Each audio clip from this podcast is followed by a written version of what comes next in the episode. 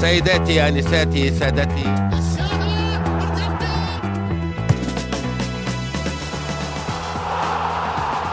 السلام عليكم ورحمة الله وبركاته. طبتم وطابت أوقاتكم. حياكم الله في حلقة جديدة من بودكاست مرتد الذي يأتيكم من شركة ثمانية للنشر والتوزيع.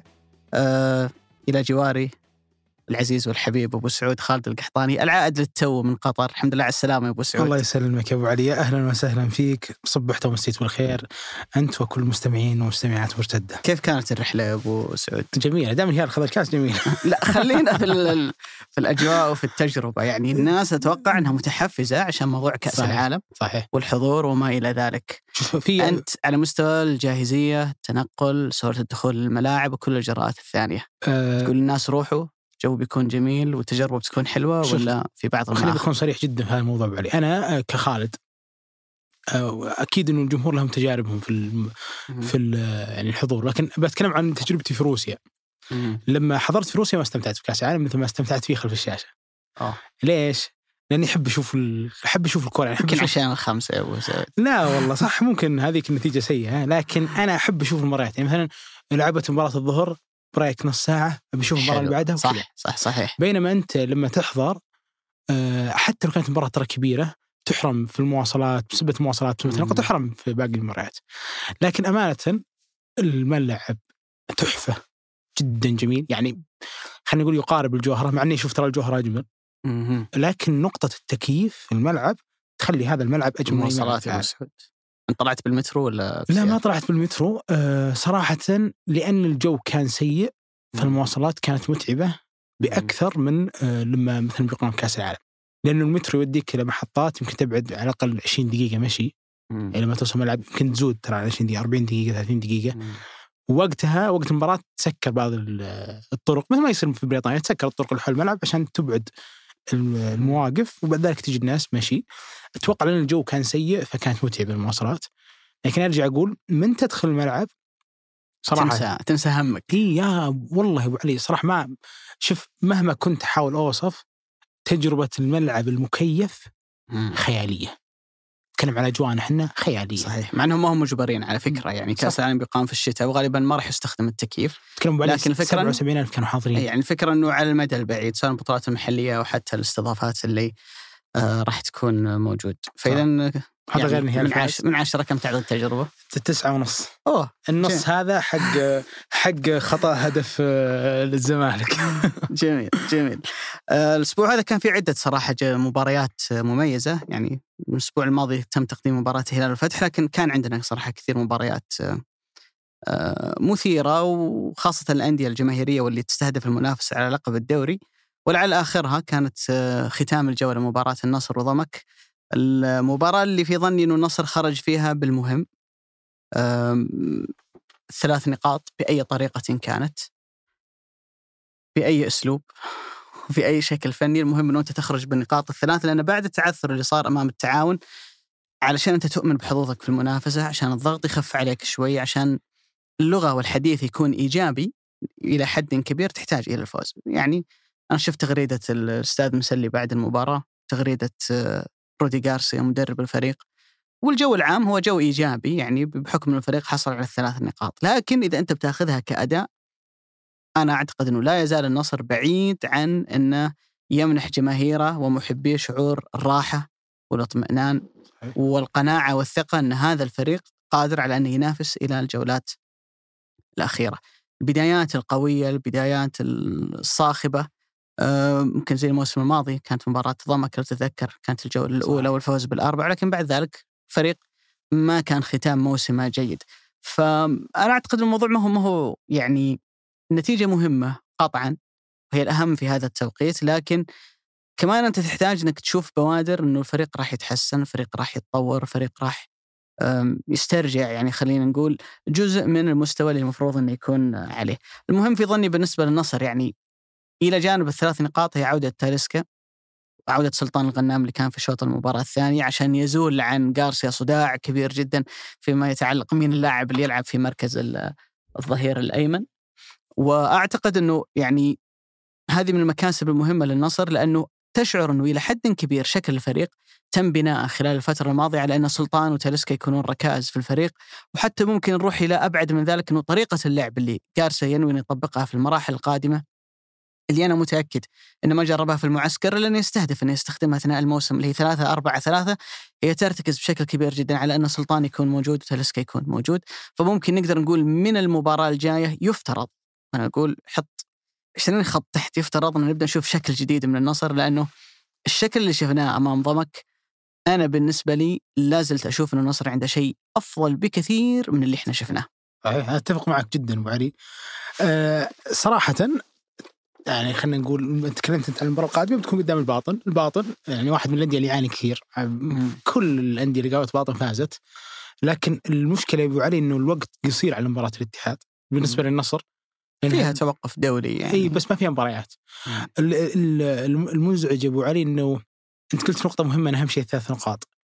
أهم شيء ثلاث نقاط بالنسبة لي أنا يا خالد لأندية آه، يا أنها أصلا عندها هوية وحصدت بهذه الهوية مثل الهلال أو أندية وضحت هويتها مثل الشباب والاتحاد. الأندية اللي عندها مثلا أسلوب محدد أفضل لعيبتها في أفضل حالاتهم أو جالسين يتدرجون في أفضل حالاتهم فجالسين يحصدون ثلاث نقاط. هنا نقدر نقول إنه ترى بالتدريج الفريق بيكون كويس. بينما النصر صراحة فيه كثير من الشكوك. يعني نقدر نجلس الحين وياك أبو علي ونفصل فيها من إحنا بنتكلم فيها. عدا اسبينا تلقى كثير بس الفكرة يا أبو سعود اسمح لي إني أختلف معك. ما تشعر ان النصر خلال السنوات الماضية والموسم الماضي تحديدا تجي مباراة سيئة وتهدم كل شيء. يعني مثلا بداية روسو كانت بداية أو أتذكر ستة وسبع مباريات كانت جدا ممتازة مع المدرب. ثم أتت الخسارة من الهلال وكانت التبعات النفسية لها الفريق يحتاج وقت طويل عشان يتعافى. في بداية الموسم كان فريق نوعا ما وسط فوق المتوسط بشوي. جت خسارة الهلال في دوري أبطال آسيا والنصر داخل المباراة. وهو عنده حظوظ كبيرة جدا ممكن تصل ل 50 50 يكسب المباراة. لما خسرها دخل الفريق في أزمة. مشكلة النصر إنه خلال السنوات الماضية والموسم الماضي تحديدا إذا الفريق تعرض لخسارة يدخل في أزمة. فبعد التعثر من التعاون لو أنت تعثرت ولو بالتعادل خاصة لو رجع صحيح. ضمك عليك من 2-0 ل 2-2 أنت بتدخل في أزمة. والفضل في هذا بعد الله يعود لأسبينا. صراحة أنا أحب هالحارس من أيام من أيام 2014 لما راح الأرسنال وخذ المكان بعد انتقال تشيزني لكن أمانة آه، أمس النصر ابو ترى ما هو حال الجانب الدفاعي بس. يعني أتكلم النصر بالكوره معدل وصولة مثل ما هو مباراة التعاون. يعني الفارق الوحيد في هذا تاليسكا صراحة لاعب خلاق مع إنه ما هو في أفضل حالاته أمس. وفي الحالة الدفاعية تقدر تتكلم عن الكثير من المشاكل فصل فيها ممكن في هذه اللحظة. لكن أعتقد إنه كل حالة انتظار كان ينتظرها الجمهور النصراوي لأوسبينا تستحق. لأنه حارس جدا فارق بالفريق صراحة. من الظلم أمس صراحة إنه ما يطلع بكلين شيت. آه شو مرة. شيء ظالم. وكان بيصير شيء ظالم جدا إنه ما النصر يطلع بثلاث نقاط. لأنه كان قادر يحافظ على تركيزه في الوقت اللي الفريق كله فقد التركيز. أول 20 دقيقة أبو علي بس أول 20 دقيقة من المباراة ضمك واجهوا وسبينا أربع مرات. في منها الكرات اللي هو طلع لها مبكر فشالها. صحيح. في منها الكرات اللي هو شالها كانفراديات مثل انفراد حمزي وانتوريتش اللي شالها على دفتين. فهذا النوع من الحراس إذا كان فريقك ممتاز بيصعب الكثير كثير كثير مهمة التسجيل عليك. أنت كملت في حارس المرمى.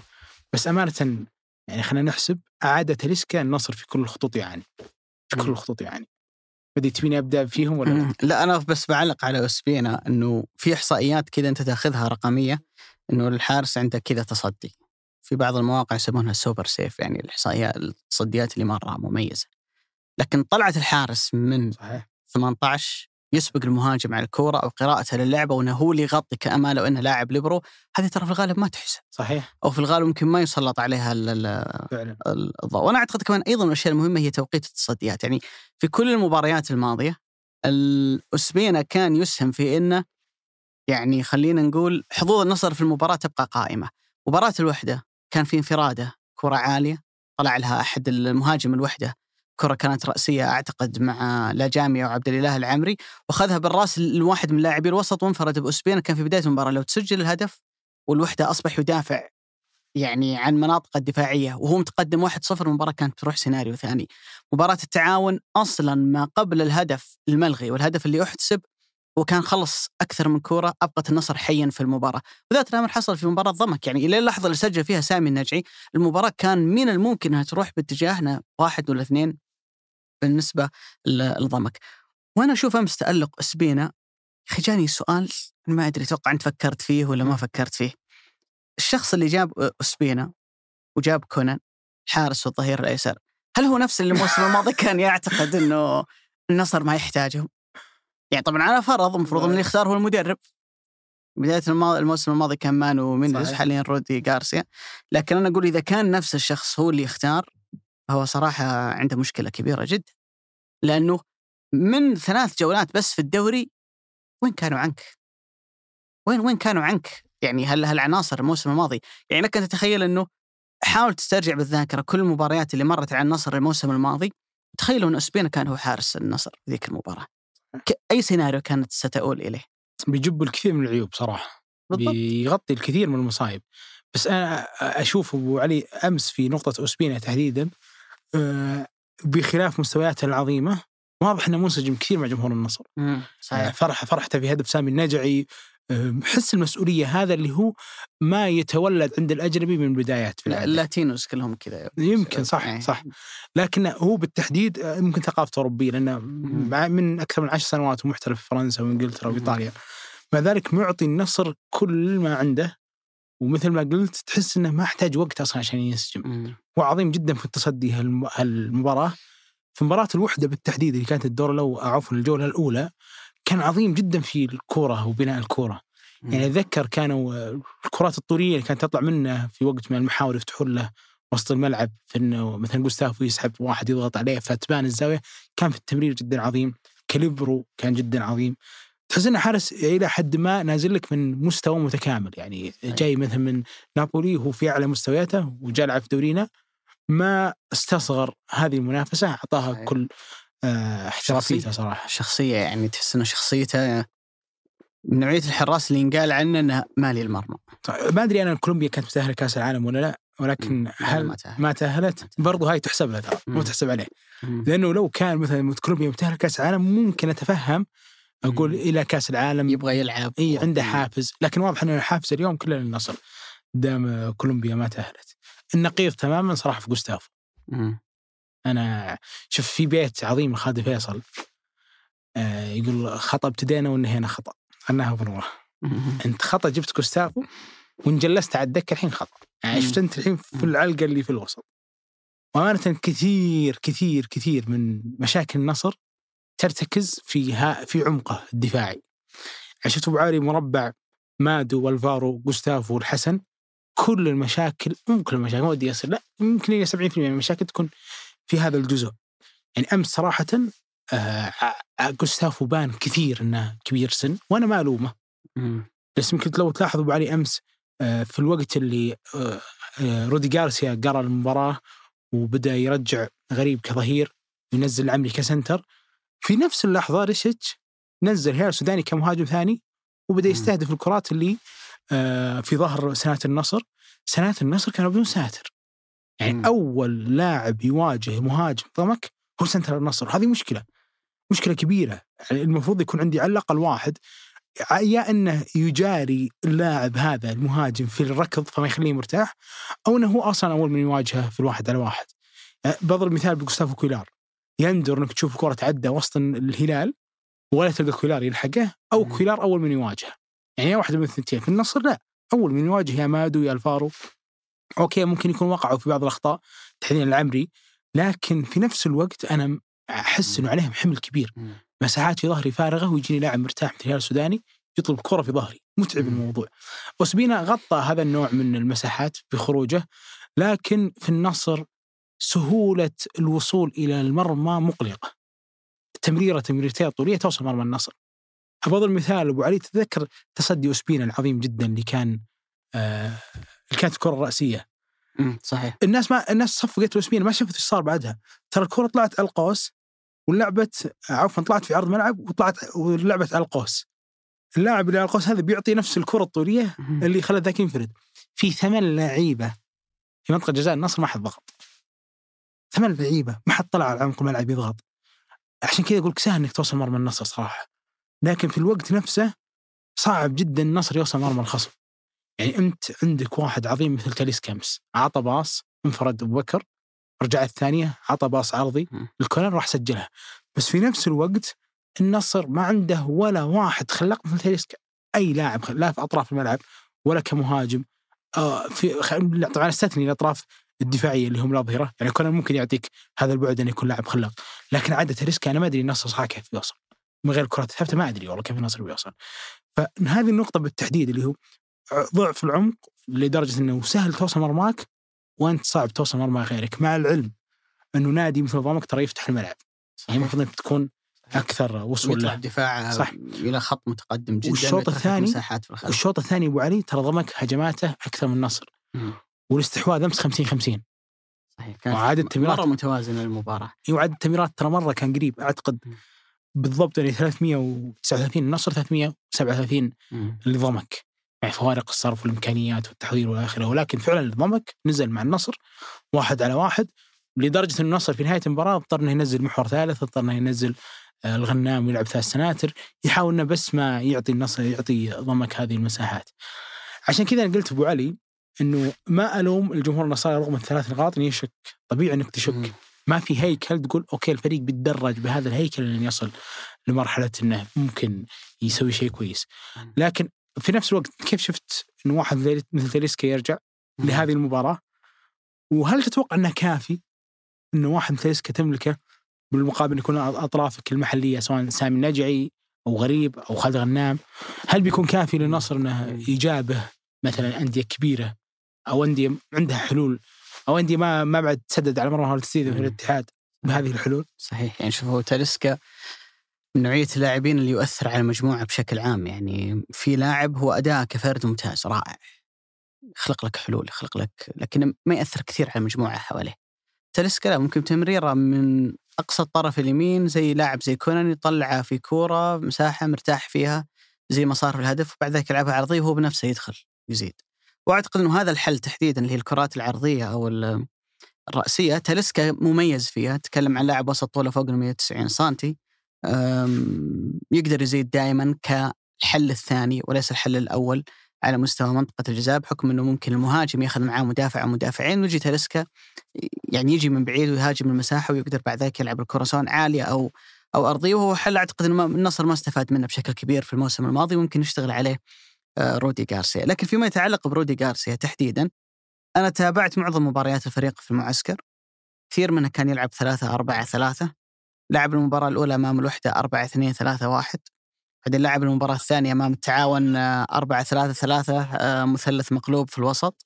بالاعتماد على جوستافو لاعب ستة وصليهم وعلي الحسن آه، لاعبي ثمانيات في مثلث مقلوب. رجع في مباراة أمام ضمك ولعب على الورق. أربعة اثنين ثلاثة واحد. كان سامي النجعي جناح يمين عبد الرحمن غريب جناح يسار وتلسكا خلف المهاجم.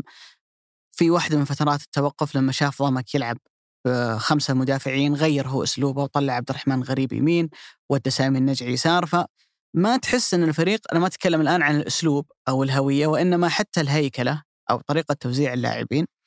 ما في شكل واحد للفريق تحس أنه ثابت فيقدر المدرب يبني عليه. يعني مثلا في الهلال أربعة ثلاثة ثلاثة هي ثابتة مهما يتغير من العناصر. في الاتحاد ثلاثة أربعة ثلاثة ثابت عليها نونو سانتو اللهم يشيل كورنادو من قدام يرجع ورا يلعب حمد الله. آه، كوستا يلعب طرف يمين يلعب طرف يسار لكن في نهاية الأمر هي ثلاثة أربعة ثلاثة اللي هو يلعب فيها من بداية الموسم. فأخشى على النصر أنه كثرة التغيير هذه بتصعب عملية أن اللعيبة أصلا يتشربون فكر المدرب. أنا متأكد أنه يصير في الحصص التدريبية هو أكثر بكثير مما نراه. لكن أمس مثلا على سبيل المثال يمكن على الدقيقة 26 كان في إصابة لأحد اللاعبين. رودي جارسيا قبلها كان ماسك ورقة وقلم ويكتب لم اللعيبة كل اللعيبة كانوا حواليه ويشرح. تحس إنه كون المدرب يحتاج وسط المباراة إنه يجمع اللعيبة ويجلس يشرح لهم معناته إنه الفكرة اللي إحنا حضرناها في غرفة الملابس إما إنها ما وصلت أو انها بحاجة للتغيير. أنا تغيرت فعلا. وهنا عندك مشكلتين يا أما إنه أنت التواصل بينك وبين اللاعبين ما هو في أعلى حالاته أو إنك أنت تحضيرك للمباراة ما كان مثالي فبالتالي تفاجأت بشيء داخل المباراة وأنت قاعد تحاول إنه أنت تغيره.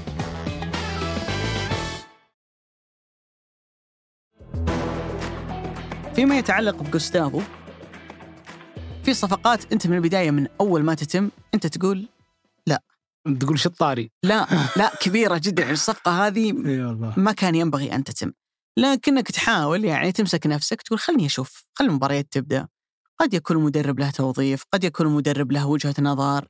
ممكن هو يرى شيء أنت ما تشوفه. كان رهاني على أنه بيعتمد على جوستافو. يعني التفسير الوحيد إني أنا ما أحتاج جوستافو كثير في عملية الشراسة الدفاعية. لاعب متقدم في السن. وفي آخر سنوات مسيرته الرياضية. فبالتالي هو راح يأمن لي جانب البناء.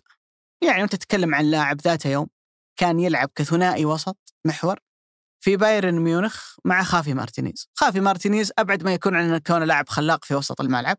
فتقول ممكن أن الرجل يعني شاف فيها الجانب شوية مميز فيه هو اللي بيصعد ياخذ الكرة الأولى من المدافعين هو اللي بيصعد للهجمة بعد ذلك. الحقيقة ولا شيء من هذا شفناه.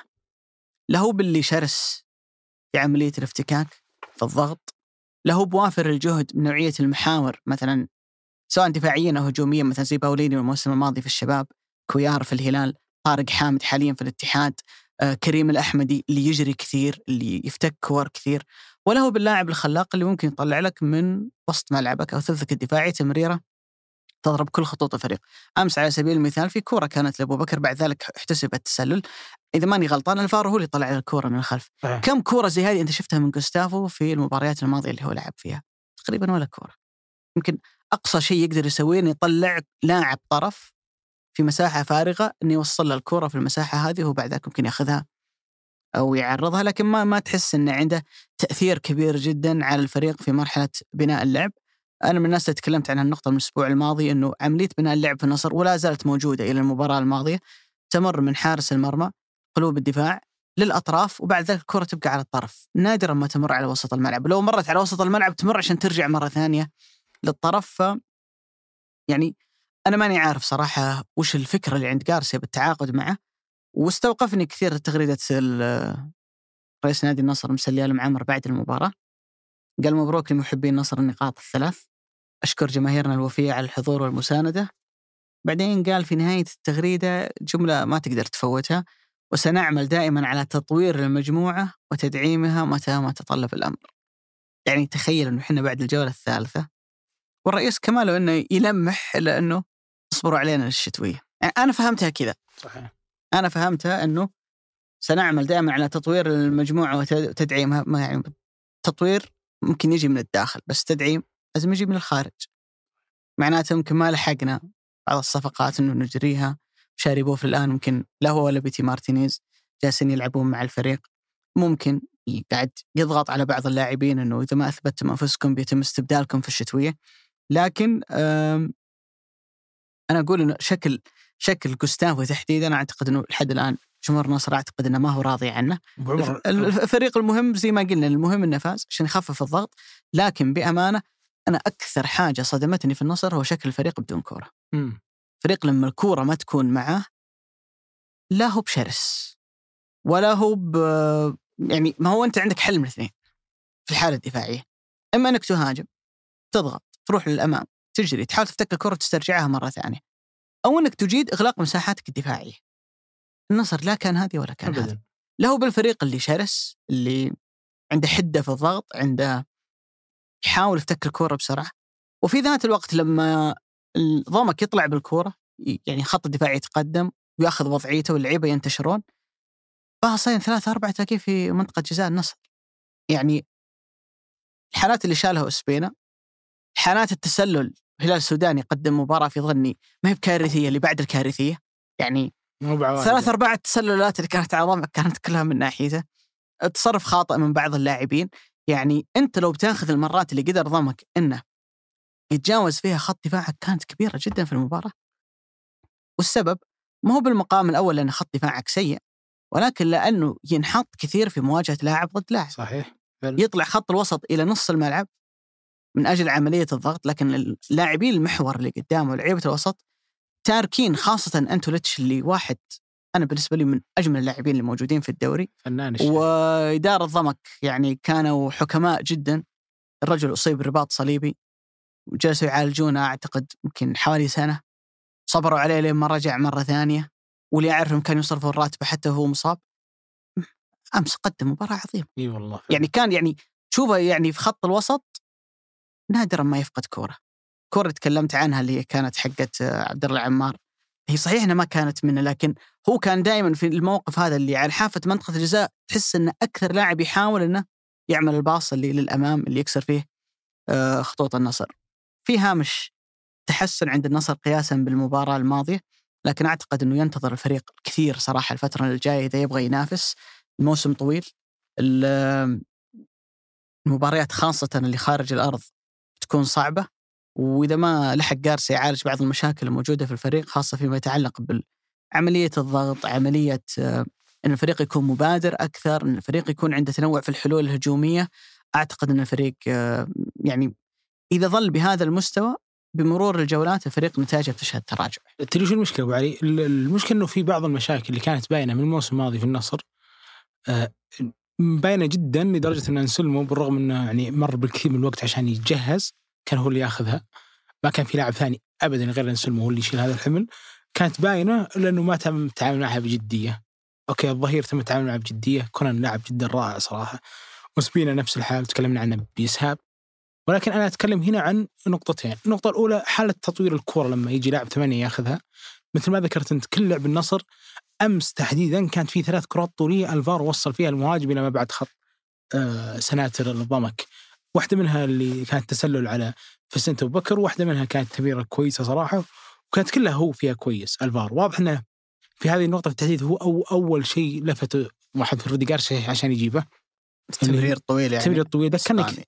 ذكرني كثير بمايكون إسباني يا. أبو لا ذكرني كثير بمايكون يعني. الإسبان ممكن يكونون سيئين في أي شيء إلا في التمرير صحيح. التمرير الطويلة وأنا أتذكر أبو علي فيتوريا كان كثير مع مايكون يسويها ومايكون صراحة كان جيد جدا فيها.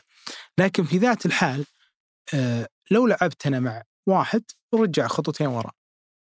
آه، وش مو هل بتكون التمريرة الطولية للاعب الطرف اللي أصلا بيكون مواجه لاعب من الثبات؟ لازم يكون هنا في لاعب ثمانية أو لاعب محور ثاني يقدر ياخذ الكرة ويطلعها. أمس علي الحسن كان يحاول يؤدي هذا الدور. لكن أمس برضو بان إنه علي الحسن في أفضل حالاته إنه يكون لاعب ستة اللي هو مكان جوستافو. عشان كذا قلنا إن جيد جوستافو كانت فيها كثير من المشاكل. بغض النظر عن ان عمره 35 سنة وهذه صراحة مشكلة كبيرة. بغض النظر عن كونه إنه أصلا ما هو احتياج واضح للنصر اللي هو محور السته بقدر ما إنه محور دفاع يعني في هذه المنطقة بالتحديد علي الحسن وعبد الخيبري يتنافسون. أعتقد إنه أفضل حالات واحد منهم بيشيل هم هذه القائمه بينما المحور الثاني ما في أحد. علي الحسن لاعب ممتاز في التمرير لكن من حالة ثبات إن كانت من حالة الجري يقع في الأخطاء صراحة. مثل ما صار أمس أمس وقع في كثير من الأخطاء إذا كان يمرر هو يجري. فزادت بالنسبة لي الإشكالية أكثر إنه النصر ما عنده اللاعب اللي يقدر ياخذ الكرة. والشيء الثاني النصر ما عنده أطراف تقدر تطلب الكرة في عمق الملعب فيخف شويتين. عن تلسكا الرقابة أو يقدرون يأخذون عرض الملعب يخلقون خطورة مثل على الأقل ما جالس يسوي كونان أو سلطان الغنام في أفضل حالاته. فسامي النجم ممكن يكون تألق أمس في الهدف لكن ابدا سامي مو بهذا الموضوع مو بهذا ال- المستوى. عبد الحان غريب إلى الآن ما أعطاك هذا البعد هو السنة الماضية كلها كان يعاني. خالد غنام أيمن يحيى برضو أنا ما أشوفهم إنهم يقدرون يشيلون هم بالخانة مبكرا. ممكن يشيلونها في زمن من الأزمنة لكن اليوم في هذا الدوري الموضوع صعب. كمية الأجانب كمية الأجانب عند المنافسين يعني مثلا تشوف ثلاثي الاتحاد أمس حمد الله وروما وكوستا وراهم واحد من قال كورنادو. أو الهلال لما يجلس على الدكة واحد يعني دكة فيها قدام الزمالك كان فيها ميشيل وفييتو وبيريرا. في وقت في الملعب كان سالم وبيريرا آه، سالم وماريجا ويقالوا. فكمية الحلول هنا ثقيلة بخلاف اللعيبة المحليين الشباب. بينما النصر إلى الآن جالس يحاول يعول كثير على أن يعطونا هالشباب أفضل حالاتهم. أنا في ظني كان يحتاج النصر على الأقل واحد واحد بس. طرف أيمن عنده قدرة في التهديه وفي الصناعة بيتغير شكل هذا الفريق كثير. مع محور في الثمانية. طيب هل النصر عنده مراكز أو خلينا نقول خانات يقدر يدعم في هذا المكان واليوم ما هم موجودين في الملعب؟ يعني افترض معي أبو علي إنه بوجود جوستافو وبوجود كل ذي الأخطاء النصر كان يقدر يضيف بدال بيتي مارتينيز لاعب ثمانية ويقدر يضيف بدال ماشاريبوف لاعب في الطرف أو ماشاريبوف نفسه يتحسن. في هذا الأداء. عشان كذا أنا قلت إنه ما يتعامل مع احتياجاته بجدية. هذا كله جالس يصير في وقت أنت أصلا ما عندك مهاجم. فسنت بكر يعاني كثير. بالكره يعاني قدام أي سنتر يعاني. في حالة إهدار الفرص ترى أمس هدف تاليسكا نسل كثير تصدي مصطفى زغبل اللي كان واحد على واحد مع أبو بكر وكانت عنده أعتقد خمسة متر على الأقل في حالة انفراد. بس إنه أهدرها. يعني لا هو اللاعب اللي أنت تعطيه الكورة وعنده البدنية إن الكورة تنزل على الأرض ويقدر يتحكم بها الفريق مثل على الأقل قالوا ولا هو اللاعب اللي يقدر يطلب الكوره ولا يقف في كل عرض الملعب مثل حمد الله مثلا. فهو فاقد هذه وفاقد هذه هذا كله بخلاف إنه أصلا بعد الشتويه مثل ما نذكر دائما. ما عاد يلعب فعشان كذا ولا عنده بديل أمس ما ولا عنده اضطر. المدرب ان يسحبه يعني اشار. تالس كانك انت راح لاعب تسعة فكل هذا يا ابو علي جالس يصير في النصر أنا أجلس أقول دائما ما ألوم جمهور النصر إنه يقلق حتى. لو كانت ثلاث نقاط ممكن الفريق يكون أهم شيء الثلاث نقاط ثم يتحسن في الوقت اللي تكون عنده هوية. ثابتة. شكل ثابت. عناصر تحس إنهم بس بيلعبون وبعد ذلك بيتحسنون. كلامك. أمس ما كان كذا النصر. كلامك عن الجانب يخليني أختم محور النصر بالسؤال اللي بدينا فيه. هو نفس الشخص اللي اختار اي أتوقع إنه آه، يعني بحكم ما في بديل لأبو بكر وعندك اثنين كمان بعيدا عن الإصابات مشاري بوف وبيتي مارتينيز. لو يلعبون الاثنين مع تاليسكا ما راح يعطون مع اللاعبي المحاور اللي عندك ومشاكلهم في الضغط يكون عندك خط وسط ممتاز جدا في في الحلول الفردية لكنه بيكون عنده مشاكل كثيرة في عملية استرجاع الكرة. أتفق. فتحس إنه انشال النقص من هنا أو الضعف من هنا صار في نقص هنا. وراح باتجاه ثاني لكن في نهاية الأمر يعني تحس إن هالفريق يعني مقدر له الا يكتمل. أيضا من المباريات اللي كانت آه، مهمة هالأسبوع كأس سوبر لوسيل بين الهلال والزمالك أول شيء أنت تشوفها رسمية ولا ودية؟ مو بكيفي عطنا عطنا القول الفصل مو بكيفي رأيتك أنت شو تشوف؟ لا طبعا بطوله ودية. طيب شوف هو اللي عشان الناس تفهم إيش أصلا قيمة هذه البطولة. أو ليش يقيم هذا السوبر. في العادة قبل كل المونديالات في كأس القارات. كأس صحيح. القارات مهمتها الأولى تجهيز البلد تجهيز. ملاعب كأس العالم يسوون test ملاعب كأس العالم جماهيريا مو مم. لسواد عيون أبطال. القارات. اللي صار إنه بطولة كأس العرب هي اللي سوت ال test ملاعب قطر، بقى. ملعب واحد اللي هو ملعب لوسيل، مم. فما كان ما خلص. فال test حقه هو السوبر لوسيل اللي هو الهلال والزمالك، هي بطولة ودية ما أكثر من كونها. بطولة. يعني. حتى لو انه كانت يعني أنا كنت أشوف إنفنتينو حاضر شعار فيفا كان حاضر صحيح. لما تدخل المواقع يقول لك أي موقع تقول بطولة ودية تحت مظلة الفيفا مم. تحت مظلة الفيفا بس تظل ودية يعني أنا أحس يا أخي إنه موضوع ودية ولا رسمية إحنا قاعدين نتعامل يا أبيض يا أسود. وكما لو إنه لا يوجد منطقة رمادية في المنتصف يعني. ما هو أحيانا تجيك مباراة سوبر بين آه، مثلا خلينا نفترض في بعض القارات بين بطل مثلا في أوروبا بين بطل دوري أبطال أوروبا وبطل آه، ال Europa League. آه، فارق كبير جدا في المستوى بين البطولتين صحيح. ومباراة واحدة. زي مثلا الموسم هذا أقيمت بين ريال مدريد وفرانكفورت كانت في هلسنكي في فنلندا. ملاعب صغيرة بعضهم يمكن حتى 15 ولا 20 ألف ولكنها تأخذ طابع الرسمية تجيك مباراة ثانية حضور جماهيري كبير زخم إعلامي كبير ملعب 70 ولا 80 ألف كل فريق أو منتخب يحشد لها أفضل تشكيلة متاحة عنده. ويجيك وفي النهاية يقول لك والله هذه بطولة ودية. أنا ماني قاعد أعترض على مسألة الرسمية ولا ودية بس أنا أقول انه لا ما في شيء رسمي مطلق وشيء ودي مطلق. أحس انه في بعض المباريات تكتسب قيمتها حتى لو ما كانت. يعني ممكن ينقال عنها بثقة وبوضوح إنها بطولة آه، رسمية. حاولت ألاقي شيء شبيه باللي صار. أقرب شيء جاء في بالي كأس أرتيمو فرانكي اللي يقام بين بطل آه، أمريكا الجنوبية وبطل آه، كأس أمم أوروبا. قيمة ثلاث مرات 85 كانت بين فرنسا والأرجنتين. 93 بين الأرجنتين والدنمارك. والأخيرة هذه اللي كانت بين إيطاليا والأرجنتين اللي أقيمت في استاد ويمبلي. اللي شاف المباراة الأخيرة اللي كانت في استاد ويمبلي بين الأرجنتين وإيطاليا. حضور جماهيري ملعب فل مباراة حماسية كأس موجود الأرجنتين بأفضل تشكيلة إيطاليا بأفضل تشكيلة. صعب تجي عند مباراة زي هذه وتقول إنها ودية وتسكت. أنا أرى أنها ودية. أنا أرى أنه أي مسابقة غير منتظمة ما هي معلنة تقام بشكل سنوي أو بشكل منتظم صعب أن تاخذ صفة الرسمية. لكن ما أقدر كذا أني أهمشها وأقول عنها أنها ودية. يعني ما شعرت أنه الهلال تعامل مع المباراة بتساهل ولا شعرت أنه أي من الفريقين الهلال ولا الزمالك نزل تشكيلة احتياطية ولا عطى مثلا حارس زي محمد العويس له فترة ما يلعب وقال يلا يا كابتن العب ورانا كأس عالم تحتاج إنك تلعب يلا تعال. شارك. ما صار معليش يا بريك لك فترة ما تلعب في الدوري يلا تعال العب. لا ما تشعر إنه أي أي من الطرفين يعني اعطى المباراة اهتمام أقل مما لو كانت يعني نهائي أي أي مسابقة رسمية. ومثل ما أنت قلت الحضور الجماهيري والأجواء والتغطية صعب إنها تقول بطولة ودية وتسكت. أنا رأيي أتفق مع رأيك إنها ما هي برسمية لكن بعد تستخسر صراحة إنك تقول ودي وتسكت يعني تحس إنه. إي يعني في المباراة فيها فيها شيء يستحق صراحة إنه يتم الاهتمام بها والترويج الكبير اللي صار لها في الفترة الماضية. عن المباراة نفسها أنا في نقطة صراحة ما هي بعجبتني في الهلال. يعني إلى اللحظة اللي وصلنا فيها إلى ركلات الترجيح يعني أنا من الناس اللي طلعت من المباراة قلت مرة ثانية يا هلال. يعني رجعنا لنفس الموال ونفس ال- القضية اللي صارت. في مصطلح في الكورة أتوقع إنه مر عليك أبو سعود يمكن الإنجليز يستخدمونه كثيرا يسمونه ال underdog الفريق اللي جاي للمباراة غير مرشح غير مرشح ما حد معطيه اهتمام ضغوطات عليه أقل الهلال لما يلعب ضد هالأندية والأندية الأفريقية تحديدا خلال السنوات الماضية الهلال دائما ما يواجه مشاكل.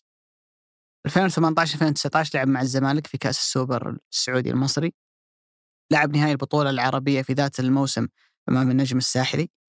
لعب بعدين مع طيب الذكر رزفان آه، مع الترجي في كأس العالم للأندية. ولعب مع الأهلي المصري في كأس العالم للأندية الأخيرة مع جارديم. ولعب مع الزمالك المباراة الأخيرة. في الخمس مباريات الهلال خسر من الزمالك في المباراة اللي كانت 2018 2019 خسر من النجم الساحلي خليني احتاج وخسر من الأهلي المصري لا برجع لمباراة الزمالك بقول لك شيء خليني بقاطعك أنا عارف. أنا عارف إيش بتقول في مقياس ما يخالف هذه المباراة بالتحديد طيب خليني لك. ما بعدها فوضى حتى لما فاز على الترجي وعلى الزمالك مر الفوز بكثير من المعاناة. يعني في فرق إمكانيات واضح بين الفريقين. في أفضلية واضحة للهلال. هل تحس إن الهلال يخلص المباراة بدري؟ يعاني كثيرا عشان يفوز ضد هالأندية. وتقريبا كل هالأندية تستخدم سيناريو واحد. اولا قبل المباراة الكثير من التخدير الإعلامي وحنا مساكين وغلابة والهلال لاعبي وعنده أجانب ومدري كم أجنبي وحنا اللي مش لاقيين ناكل وحالتنا حالة من, من هالكلام. تجي المباراه نفسها تكتل دفاعي شراسة كل المواقف الثنائية وأهم من ذلك محاولة صنع لحظة تغيير تقلب المباراة. يعني الهلال والزما الهلال والأهلي المصري لحظتين كان فيها تهور وحماقة كبيرة من بيريرا ومن محمد كنو قلبت شكل المباراة. في مباراة الزمالك يمكن أنت شفت أبو سعود كنت أقرب في الملعب في كذا لقطة كان لاعبي الزمالك في أي احتكاك ثنائي يطيح ويقعد يمسك آه، وجهه ويقعد يتقلب يبغى أي قرار كذا يقلب فيه المباراة. فهم تقريبا يستخدمون ذات السيناريو معك. إذا بنربط بنلحق بالمباريات هذه مباريات أخرى بضيف عليها سيدني بضيف عليها أوراوا 2017 وحتى أوراوا اللي كانت في ما كان يسمى حينها ملعب جامعة الملك سعود اللي هو مرسول بارك الآن فوز الهلال 1-0 بهدف كاريو بتلاقي إنك في كل هالمباريات أنت تعاني عشان تكسب مباراة على الورق وفقا للإمكانيات الفنية وفقا للحلول اللي موجودة عندك المفروض إنه أنت ما تعاني كل هالمعاناة عشان تكسبها. بختم ب اقتباس جميل ايزابيل اليندي كاتبة الجميلة كانت كذا توصف واحد من الشخصيات في إحدى رواياتها تقول كان عليه أن يبذل ضعف المجهود ليحصل على نصف النتيجة. هذا بالضبط اللي كان يصير مع الهلال. في تقريبا معظم المباريات هذه انه انت عندك وصول متعدد للمرمى، عندك سيطرة، عندك فرض شخصية، عندك حضور رائع في المباراة لكنك يا إما إنك تخسر أو إنك تعاني بشدة عشان وأنت تكسب المباراة. مباراة مثل مباراة ال- الزمالك لو أنت ترجع لشوط المباراة الأول كان في تسديده اللي من البداية التبادل اللي بين ماريجا وايجالو ضاعت. كان في تسديده لسلمان من خارج ال 18 اللي شالها محمد عواد. كان في تسديده لياسر قريبة أيضا من منطقة الجزاء، كان في فراد من ماريجا اللي شالها محمد عواد برجله، وفي الشوط الثاني الكرة اللي كانت اللي سالم تداخل فيها مع ايجالو العرضية اللي كانت جدا ممتازة من سعود بس سالم وايجالو الاثنين دخلوا على الكره في وقت واحد يمكن تقريبا في خط الستة وكانت ممكن متاحة للتسجيل وضيعوها. تاخذ المباراه بتلاقي الهلال عنده ستة سبع فرص لو طلع بنصفها ثلاثة أربع أهداف كان خلص المباراة من بدري.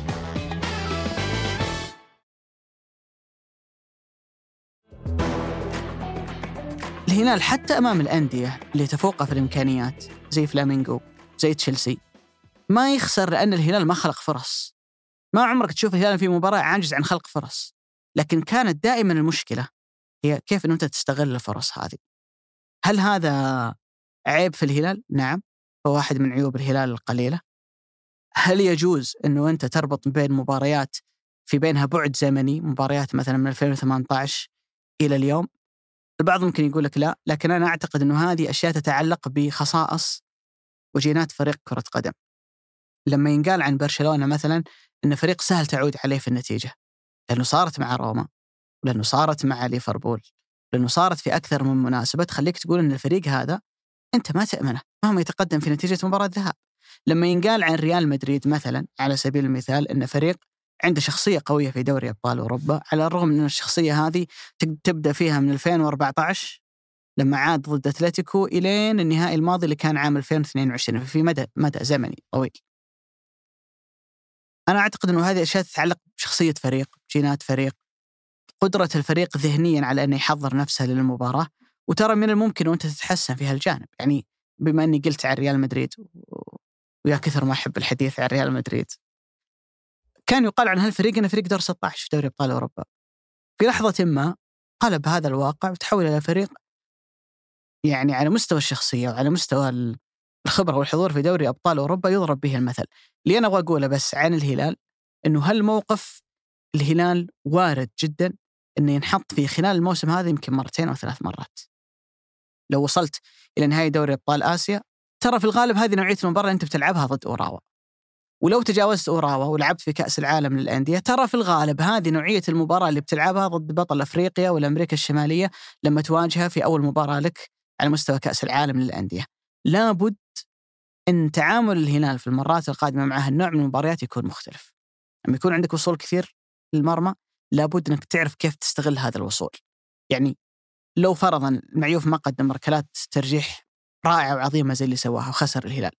يكون شعور مرارة، ليش؟ إنه أنت أفضل، أنت كنت الفريق الوحيد اللي حاضر في الملعب. خطأ كبير أنا بالنسبة لي أو ماخذ على الهلال إن المباراة توصل إلى ركلات الترجيح على الرغم من التفوق الواضح اللي موجود عندك، يلا تقدر تعترض يا أبو سعود. تراك اللي بعده أشوفك مجهزها من أول. أنا أعترض معي اولا لأني أحس ان الهلال حط المواقف كثير ونجح يعني هذا الشيء يعني ما قلت لك خمس مرات ضد انديه افريقيا هذا ما فاز بدون في الاشواط الاصليه ضد الحين الترجي. وين تقول لي اسمح لك تفضل اعترض خليني. بالنتائج في الأرقام. خليني أكمل كلمتي طيب. خليني أعترض أنا ما بعد اعترضت طيب. أنا أقول إنه هذا الفريق أصلا ده هي انحط طول عمره هذه المجموعه من 2011 انحطت طول عمرها وهي تلعب قدام أندية أقل منها في دوري الأبطال وكانت تفوز وتعطي ذا المجموعة قدرها. إلى أن انكسر هذا الحال النفسي بخبرة هاللعيبة وانبنت عندهم هذه الشخصية بدليل أنه من 2017 وأنا كريم صراحة إني أقول من 2017 ممكن تكون قبل ما في فريق في دوري أبطال آسيا ما يلعب ضد الهلال وهو اندر دوغ. ما عمري شفت الهلال نزل في مباراة في دوري أبطال آسيا والفريق اللي ضده مو بيتحفظ ويلعب على المرتدة وبيقول بالرغم إني. أني بطل إلا أني ترى الهلال أفضل وهو أكثر صرف يعني مثلا مدرب أوراوا. كان يتكلم يقول ظاهر قميز عن قيمة فريقنا كله ماليا قبل المؤتمر. آه لعبة الاستقلال أتذكر قالها برانكو يوم خسروا من الهلال خمسة في 2017 ما أدري خمسة وأربعة أتذكر برضو هذا الموسم الهلال لما طلع الفريق الإيراني في قطر ثم بعد ذلك طلع الاستقلال ثم بعد ذلك طلع النصر كان يقدم الهلال هو الأفضل هو الأغلى هو هو إلى آخره وكان الهلال يقدر يتعامل بالموضوع بجدية. خليني بقول مباراة الأهلي المصري تحديدا أبو علي أتفق معك تماما فيها. بدليل إنه واضح إن بريرا ومحمد كنو كانت أخطائهم ذهنيه أكثر من كونها أي جانب آخر. لكن هذه المباراة بالتحديد آه، كنت أشوف زيزو كذا مرة يحاول يطيح سعود عبد الحميد في هذه الحاله كان سعود ذكي.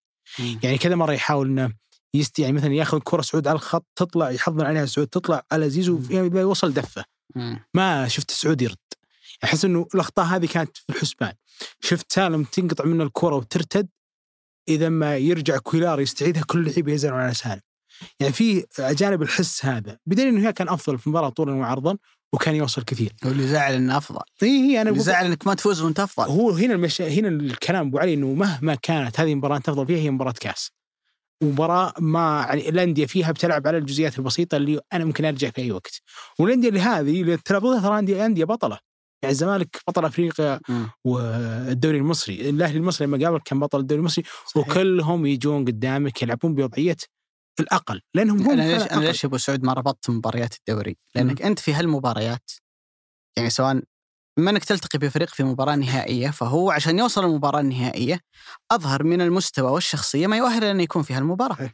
أو أنك تقابله في كأس العالم للأندية على سبيل المثال أو في نهايه دوري أبطال آسيا هو قاطع مشوار عشان يكون في هالمباراة فقاطع إنه هو فريق بطل فريق عنده شخصية وهنا يجي جانب الخوف خليني اوضح لك الفكرة أبو علي هل شفت في مباراة الزمالك في لاعب هلال يتهاون؟ لا ما في تهاون. أنا هنا نقطتي.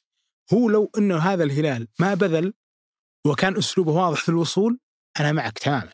انه هذا فريق جالس يتهاون أو هذا الفريق رضخ للضغط الإعلامي أو الصورة الذهنية اللي قبل المباراة. يعني لما يطلع مرتضى منصور يقول. الهلال عنده كل شيء فيخلون هذه بيرضخ لهذا كله. مم. بس أنا شفت من أول المباراة إلى آخر المباراة كويلار عبد الله المعيوف علي البليهي سعود عبد الحميد شفتهم ياكلون الأخضر واليابس بس عشان نفوز في هذه المباراة. والأزود من ذلك شفت فرحة اللعيبة بعد الفوز قديش كانت كبيرة مع إنها مثل ما نقول هم يدرون انها مباراة ودية. أبرجع أقول مباراة الزمالك نفسها ل 2018 الهلال قدم كل شيء عشان يفوز. ما هي هذا النقطة اللي أنا قاعد أنا أقول هذه. النقطة بالتحديد هذه نقطة توفيق. لما ينفرد عموري ينفرد سالم كلهم يوصل المرمى وتهدر ويستمرون بالوصول هذه نقطة توفيق أمانة. لكن لو هو كان سيء ولو وصل وتهاون وكل له هدف ثم تهاون ثاني وكل له هدف ثاني ثم حاول يتلحق المباراة أنا هنا بلومه. سيناريو بس اللي أنا أقصد لك أبو علي أنه ممكن تكرر هذه السيناريوهات بجانب أنه هو فعلا مثل مباراة الأهلي المصري تهاون دخل بتشكيلة بديلة التشكيلة هذه بديلة انطرد منها اثنين أنا أقول هنا أنت صراحة ما أعطيت المباراة قدرها. بس لما هو يفعل كل شيء وما يبقى له التوفيق أنا ما أقدر الوم رجعني العبارة اللي أنا قلتها. ضعف المجهود ونصف النتيجة. أنت مسدد ست تسديدات منها ممكن أربع ولا خمس فرص محققة والجماعة شايتين كورتين. في نهاية الأمر تنتهي المباراة واحد واحد طب هل في أحد يقول طيب نفس سيناريو هل في- 18 19 أنا إنك انت عندك علي. فرص مثلا مباراة أوراوا أنت تتذكرها اللي كانت واحد واحد اللي مم. عمر خربين ضيع فيها ما ضيع ممكن. نفس السيناريو أنت توصل 20 مرة هو يوصل مرتين في نهاية الأمر يتعادل طيب معك. السؤال الجوهري أبو علي الحين مثل هذه الفكرة صارت مثل مباراة استون فيلا ومانشستر سيتي مم. ما هو ما شات ولا شوت أنا اتكلم عن الدوري اتكلم عن. مباريات حاسمة فاهم زي. كذا. أنا فاهم فاهم بس خلينا نتكلم مثلا الحين مباراة سيتي واستون فيلا بالنسبة للسيتي مباراة نهائي الدوري مم. استون فيلا شات شوتين. سجل منها هدفين. إلى الدقيقة 78 استون فيلا 2-0 مم. هل في نفس الوقت والله ضيع ويت طيب خليني أقول لك وضيع إيه، ضيع واتكنز كذا انفراد اللي طلع خ- خذاها كذا واحد. أو ضيع مم. انفراد محقق بعد. بس قل على كله على بعضه ما شات ولا ربع شوطات السيتي. هل المان سيتي في هذه اللحظة كان ينقصه شيء غير التوفيق؟ هو كان ينقصه إنه يتوفق. يعني أنا أتكلم هنا بمعنى الجواب أبو علي عشان توضح لك الصورة. إنك أنت توصل المرمى بالشكل اللي أنت تعتقد إنه أفضل وتكرر وصولك بالرغم من إن قدامك متكتل. أنا هنا ما أقدر الوم هو نجاح أنا ما. نختلف خليني إنه لك تسيطر الفكرة. معناته انه أنت كويس خليني أوضح لك إياها شفت لو إنه هو ما قدر يوصل وتكاسل في عملية الوصول أنا هنا بقول أنت ما قدمت شيء لهالمباراه بس لما أنت ما ينقص كل التوفيق كرة القدم فيها هذا الجانب طيب إنه قدامك فريق بيلعب على المرتدة بيقدر. يوصل بيقدر يقفل بأكبر دليل مباراة اوبلاك قدام لي- ليفربول هذيك المباراة بالتحديد ما في أحد يقدر يجي يقول له يورجن كلوب أنت والله كنت سيء في المباراة. ناقص التوفيق. تكلم عن أبو 18 سعود. مباراة، تكلم 18 عن تسديدة على الملعب. لا، قلت. لك إنها حالة متكررة. كثير أبو علي. كثير مباريات. ليفربول تحديدا قاعد يعطيك كثير مباريات طلع منها هالجانب مم. يقدر يوصل بعدك إلى مباراة إيفرتون الأخيرة. سعود إيفرتون انت, قاعد. تعطيني أتلتيكو تعطيني ليفربول. أنا أقول لك كلها تقريبا ضد أندية تشبه بعض. مباريات في مباريات سوبر زي كذا ولا كأس عالم ولا نفس الجماعة اللي يجونك عرب أفريقيا. قوة البدنية الشراسة يكسب عليك صراعات ثنائية يحاول ينافسك يطلعك من جو المباراة. طب أنا سؤالي أبو علي وش النقص اللي في الهلال تقدر تقوله هذا لو انحل تنتهي هذه النقطة؟ حاجتين. وش هي؟ هل ذهنيا الهلال ما كان كويس؟ ذهنيا تدخل المباراة وأنت مهيئ نفسك إنه هذا السيناريو اللي بيصير في المباراة هل تتوقع فتصير أكثر حلما وأكثر صبرا آه، طب النقطة الثانية- خليني في النقطة قبل النقطة الأولى طيب. هل تشوف الهلال في مباراة الزمالك الأخيرة ذهنيا ما كان كويس؟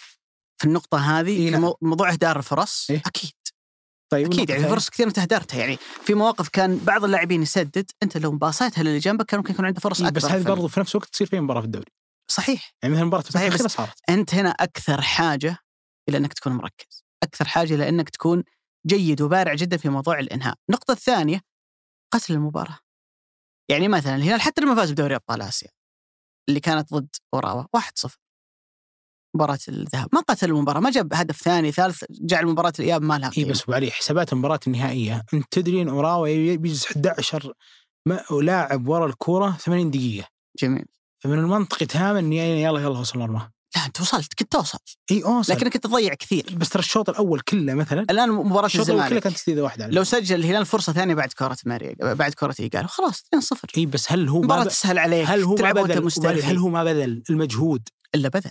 بالضبط. عشان كذا أنا أقدر ما أقدر طب خلينا خل- خلينا ما, أقدر أبو علي أكون مشكلة وأعممها على الفريق مقابل ان سالم ما لبست الكرة طيب. في رجله كويس. طيب خلينا نصل إلى إلى قول فصل المسألة. أنت تشوف إنه الحالة المتكررة هذه هي بس مسألة توفيق؟ تجي بيجي التوفيق في المباراة الجاية وتنحل الأمور؟ ولا إنها حالة تستحق الدراسة وأنت تحاول إنك تف... يعني تفسرها وتبحث في أسباب عشان تطلع باستنتاجات؟ أنا ما أنا أشوفها حالة متكررة قاعدة تصير للهلال في كل مرة يلعب ضد فريق أفريقي عرب أفريقيا تحديدا. م. يواجهونك بنفس الأسلوب كل مرة تصعب عليك المباراة. يعني المباراة هذه لو فاز فيها الزمالك ب- بقوانين وإعراف كرة القدم حرام إنه أنت تخسر مباراة زي هذه فريق ما. سوى شيء ما سوى شيء ضدك تبي جوابي؟ عطنا جواب أنا أشوف إنه هذا الفارق في المستويات. في كل مباراة لكأس العالم للأندية أو كل مباراة قارية بيصير متقلص بسبب إنه النادي ال underdog هذا بيعطي أعلى ما عنده بدليل مباراة الجزيرة وريال مدريد الجزيرة تقدم مرتين في المباراة. الفوارق بين بوصوفه ولا حتى مع حبي رومارينيو وبين لوكا مودريتش وكريستيانو مثل فرق مم. اسمع الأرض. لكن في نفس الوقت أداء الجزيرة العالي جدا اللي يعتبر لهذه المباراة نفسه في وقت إنه بيترك لك الكره لك أنت وبيسوي لاحق المساحات بيقلص الفوارق وتظل مباراة كاس يعني هو بيأدي هذه في مباراة واحدة ما عنده مباراة بعدها ولا بعدها ولا. بعدها ولا بعدها فبيظل مهما كان النادي المتقدم كبير في بطولات الكاس القارية مثل كاس عالم الأندية كاس القارات بتتقلص اللي عليك إني أشوفك تحترم خصمك. أنا شفت. الهلال في كل هالمباريات صراحة محترم خصمه عدم مباراة الجزيرة مثل ما قلت. طيب. أنا أقيس بمباراه عفوا عدم مباراة الأهلي المصري. أقيس بنقطتين في مباراة الأهلي المصري. النقطة الأولى الطردين السخيفة.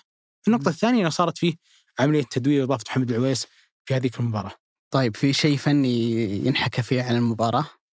ولا ولا أتغزل بالمعيوف؟ أحس انها خلصت كلمات الغزل في شوف في نقطة عن المعيوف لابد أن تقال. آه فأنا من الناس اللي يؤمن أنه في في أشياء في الكورة ممكن تحدث يعني يعني استثنائيا أو بالصدفة وفي أشياء لا هي هي موقف متكرر. في عام 2022 آه ذكرني أبو سعود كأس السوبر اللي كانت أمام الفيصلي السعودي. كانت في بداية في يناير أعتقد. صحيح صحيح. في عام 2022 هذه ثالث مرة كابتن عبد الله المعيوف ينحط في موقف إنه الهلال يلعب ركلات ترجيح إذا ما كنت مخطئ أمام الفيصلي في نهائي كأس السوبر السعودي. أمام الفيحاء في نهائي كأس الملك وأمام الزمالك في الكأس السوبر الروسيه اللي حكينا عنها. سدد عليه في الثلاث مرات هذه 14 ركلة ترجيح. كم تتوقع أبو سعود النسبة الطبيعية والمنطقية حارس انشات عليه 14 ركلة ترجيح كم المفروض تسجل عليه منها؟ لا تحسبها إنه المعيوف أعرف. المنطقي المنطقي إنه من 14 أنا صد ثنتين صح. ثلاث. ها، بيض الله وجهه خيره لا أي بيض الله وجهه في أمام الفيصلي ست ركلات سددت فيحة خمسة الزمالك آه، ثلاثة. بتتكلم عن 14 تسديدة من ركلة ترجيح اللي سجل على عبد الله المعيوف نصفها فقط اللي هي سبع ركلات. في سبع ما س... في سبع ما سجلت. ثنتين منها كانت out واحدة برا واحدة في القائم. وخمسة عبد الله المعيوف هو بنفسه اللي يصنع تلقى من ذا الثنتين وهو متابع معه في الزاوية أي. الكويسه كثير. هنا نجي للنقطة الثانية. من ال 14 كم مرة عبد الله المعيوف قفز في الزاوية الخطأ؟ يعني راح في زاوية وكان راحت في زاوية ثانية. أربع مرات بس. يا ساتر. من ال ما 14 شاء الله. يعني في عشر مرات كان عنده قراءة صحيحة أن اللاعب بيشوت في الزاوية هذه ويروح معاه عاد هو يصدها تطلع برا ما يمدي يلحقها وتتسجل. فهذه تدلك يمكن قلناها على معيوف كثير إنه بتقدمه في العمر واضح إن الرجل تكنيك صحيح فهمه لمواقف اللعب قاعد يتحسن بشكل كبير. لو بترجع كل تصديات عبد الله المعيوف عنده تكنيك وا- يعني تقريبا واحد اللي يستخدمه. إنه قدم على الأرض قدم الثانية تاخذ خطوة لقدام ومن بعد ذلك هو ما يرتمي على خط المرمى بشكل أفقي وإنما يروح بشكل قطري كذا يعني يحاول يعطي جسمه كذا مساحة لقدام عشان يواجه الكورة في أقرب نقطة ممكنة. يعني بدل ما يواجه الكورة إنه يحاول يصدها. يحاول يصدها وهو على خط المرمى لا يروح لها القدام بس يكون حريص إنه رجله وهو طالع تكون دايسة على الخط على أساس ما تنعاد زي ما صارت مع محمد وال- عواد في ركلة أتوقع فيتو الفارق هذا وعي إنه كل ما تقدم كل ما ضاقت الزاوية بالضبط كل ما ضاقت الزاوية وكل ما أخذ الكره في يعني آه، حتى بعض اللاعبين لما يحاول يلعب الكره فوق هي تطلع من رجله وتبدأ تصاعد لفوق صحيح. فهو يحاول إنه ياخذها في وقت أبكر يعني مساحة أضيق وحتى الكرة قبل ما ما ترتفع. فهذا يدلك إنه عنده تكنيك كويس وعنده قراءة جيدة لمختلف اللاعبين إنه هو فاهم أو متوقع أو حتى يحلل حركة الجسد أو ينتظر بعض الحراس لوضع الجسم اللاعب التشريحي قبل التنفيذ فيعرف إنه بإمالة جسمه بالطريقة هذه معناته إنه بيحطها يمين. فتكلم عن 10 من 14 يكون عنده توقع صحيح ما شاء الله. لاتجاه الكرة. تكلم عن خمس تصديات من 14 وثنتين ضاعت هو نجم كل هالمو يعني مثلا حتى لما الهلال لما خسر من الفيحاء هو تصدى ركلتين لكن ما كان ذنب إن لاعبين الهلال ما كانوا موفقين في التسديد في في ذيك ال- المباراة. أم، استكمالا الحديث اللي قلناه الأسبوع الماضي عن المنتخب أعتقد إنه كلامه وتصريح رينار الأخير خلاص يعني آه أنهى الموضوع. ومثل ما قلنا وطالبنا بعبد الله المعيوف لمصلحة المنتخب أعتقد إنه مصلحة المنتخب تستقضي إنه بما إنه مدرب خذ قرار نهائي في المسألة إنه خلاص ما عندنا خيار إلا نوقف مع مع المدرب ونحترم قراره. هو ينظر الأمر من زاوية انضباطية هو ينظر للمجموعة هو يحاول إنه يؤسس لمرحلة بما إنه يفترض إنه يقعد في تدريب المنتخب إلى 2027 إنه اللي سيكون لديه هذا الانتماء للمنتخب هذه التضحية للمنتخب هو اللي راح يكون موجود اللي في لحظة ما كذا يتخلى عنه ما راح يكمل. حبيت ولا ما حبيت وجهة النظر تظل وجهة نظر الرجل. وهو رجل صراحة قدم في الفترة الماضية ما يشفع إلى أنك تقول والله رأيك هو يحترم. وعلى الجميع صراحة إنه إنه يتقبل الأمر. أنا بودي صراحة إن المعيوف يكون موجود. وأعتقد إنه لو كان موجود بيخلق فارق. لكن بما إنه مدرب خذ قرار نهائي في المسألة أنا أقول لابد إن الكل يكون مع رينار في المرحلة القادمة. أنا أقول خلينا نشوف شو ممكن يصير في القائمة الودية الجاية بعد بقى ممكن م. ما هو الكلام الأخير خلاص يعني زي اللي يعني حسم الموضوع يعني. دائما ما شفت التصريح بالفيديو. دائما نقل. بعطي نفسي أمل إنه ممكن يتغير شيء. آه، ممكن ممكن. ال- المباراة فنيا أتوقع إنه واحدة كانت من أميز مباريات الهلال. آه وأنا أحب صراحة ال- ردة الفعل الإيجابية اللي تصير بعد كل مرة يلعب فيها الهلال خارجيا، الناس اللي أول مرة تشوف الهلال أو ما تتابع الهلال يصير عندهم هذا التفاجؤ، وأنا أعتقد أن الدوري السعودي كله على بعضه يعني عالي. في الرتم والمستوى العالي هذا جدا. مبروك الهلال. آه، أعتقد إنه ممكن مثل هالنوعية البطولات تأثيرها المعنوي يفوق أي تأثير ثاني. صحيح. حتى بدليل زي ما قلت اللاعبين حركة المعيوف سلمان. فعلا. أنا اشوفها اشياء لا تحدث الا الهلال. أنا شفتها؟ شفتها صراحة يعني خلينا نقول أكبر تكريم للمعيوف بعد كل هذه النسخة العظيمة. وعبد الله صراحة يستاهل لأنه عبد الله واحد يستميت على المجموعة. آه المباراة هذه أنا شفت فيها سعود عبد الحميد شفت فيها كويلار شفت فيها علي بليهي شفت فيها المعيوف قدموا مباراة عظيمة للأمانة. شفت فيها في النقيض سالم قدم واحدة من المباريات السيئة. آه واللي زعلني في مسألة سالم إنها ما هي سيئة في مهارة وعدم توفيق سيئة في القرارات. نفس الحالة السيئة اللي كانت في مباراة الفتح اللي مثلا في الوقت اللي تحتري سالم فيه يمرر لفييتو عشان ينفرد تلقى يسددها وترجع في ال center تروح لفييتو فييتو يسجلها. في نفس هذه المباراة كانت تمريراته خطأ. سالم آه، جالس يروح البعد هو ما هو له أمانة. بعد اللعب لمس اللعب بالتمرير محاولة طلب الكرة في عمق الملعب هذه الأمور ابدا ما هي في سالم. أنا أرى سالم دائما كل ما كان وافر المجهود في الطرف كل ما كان يحتري الكرة الثانية للتهديف كل ما كان وافر المجهود في إنه يطلب الكرة في عرض الملعب أو يدخل في عمق الملعب عشان يسجل. هذا هو سالم. لازم يعي سالم إنه ما يحتاج بحكم إنه تقدم في السن يتغير أسلوبه. تقدر تستمر على نفس أسلوبك ولكن تضحي ببعض المباريات عشان تكمل. أنا ما شفت سالم ابدا يتجه لهذا صرت اشوفه ينزل في عمق الملعب كثير. كثير من التمريرات كان يغطيها كاريو كويلار سعود عبد الحميد كانت تفقد من سالم. السنة اللي راحت كانت مشكلة بيريرا هذه السنة هذه بدأت في سالم. ويقلقني في الهلال إن يكون عنده لاعب أساسي مستمر كسالم في الطرف ما استبدل كان الاستبدال كله لميشيل ولماريجا ومستواه نازل لأن هذا يأثر كثير على هذه المجموعة. ت- تكاد تكون متكاملة إلا في مسألة أطراف الملعب في هذا الموسم. إلى الآن ميشيل ما لعب عشان نقدر نحكم عليه.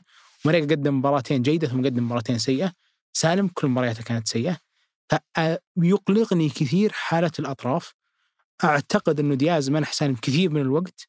إن ما تحسن فبيكون من الظلم إنه يستمر كاساسي لأنك ما راح تحظى بفترة تحسين مثل ما حظيت بهذه السنة الماضية في الشتوية اللي موجود في دكتك اليوم هو استثمارك.